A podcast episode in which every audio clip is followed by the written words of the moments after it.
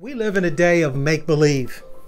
Our movies and the cinemas today look so realistic that it's unbelievable, to a point that they shape our minds, shape our thinking and how we act and what we believe.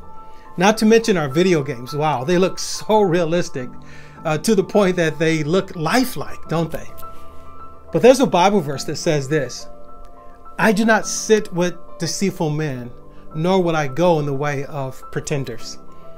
I think we can all be honest today that even though we enjoy these movies and video games, we're not about make-believe. We're not about people who pretend to be someone they are not. So I would like to just challenge all of you who proclaim to be followers of Jesus Christ. Let us stop pretending to be someone that we're really not. As we look in the mirror of the Word of God, we shall not and we should not ever forget that we belong to Him and He belongs to us. Can we agree today to stop pretending so we can have a greater impact in the world in which we live today? This is Pastor Cedric of Commitment Church with another Weekly Wire.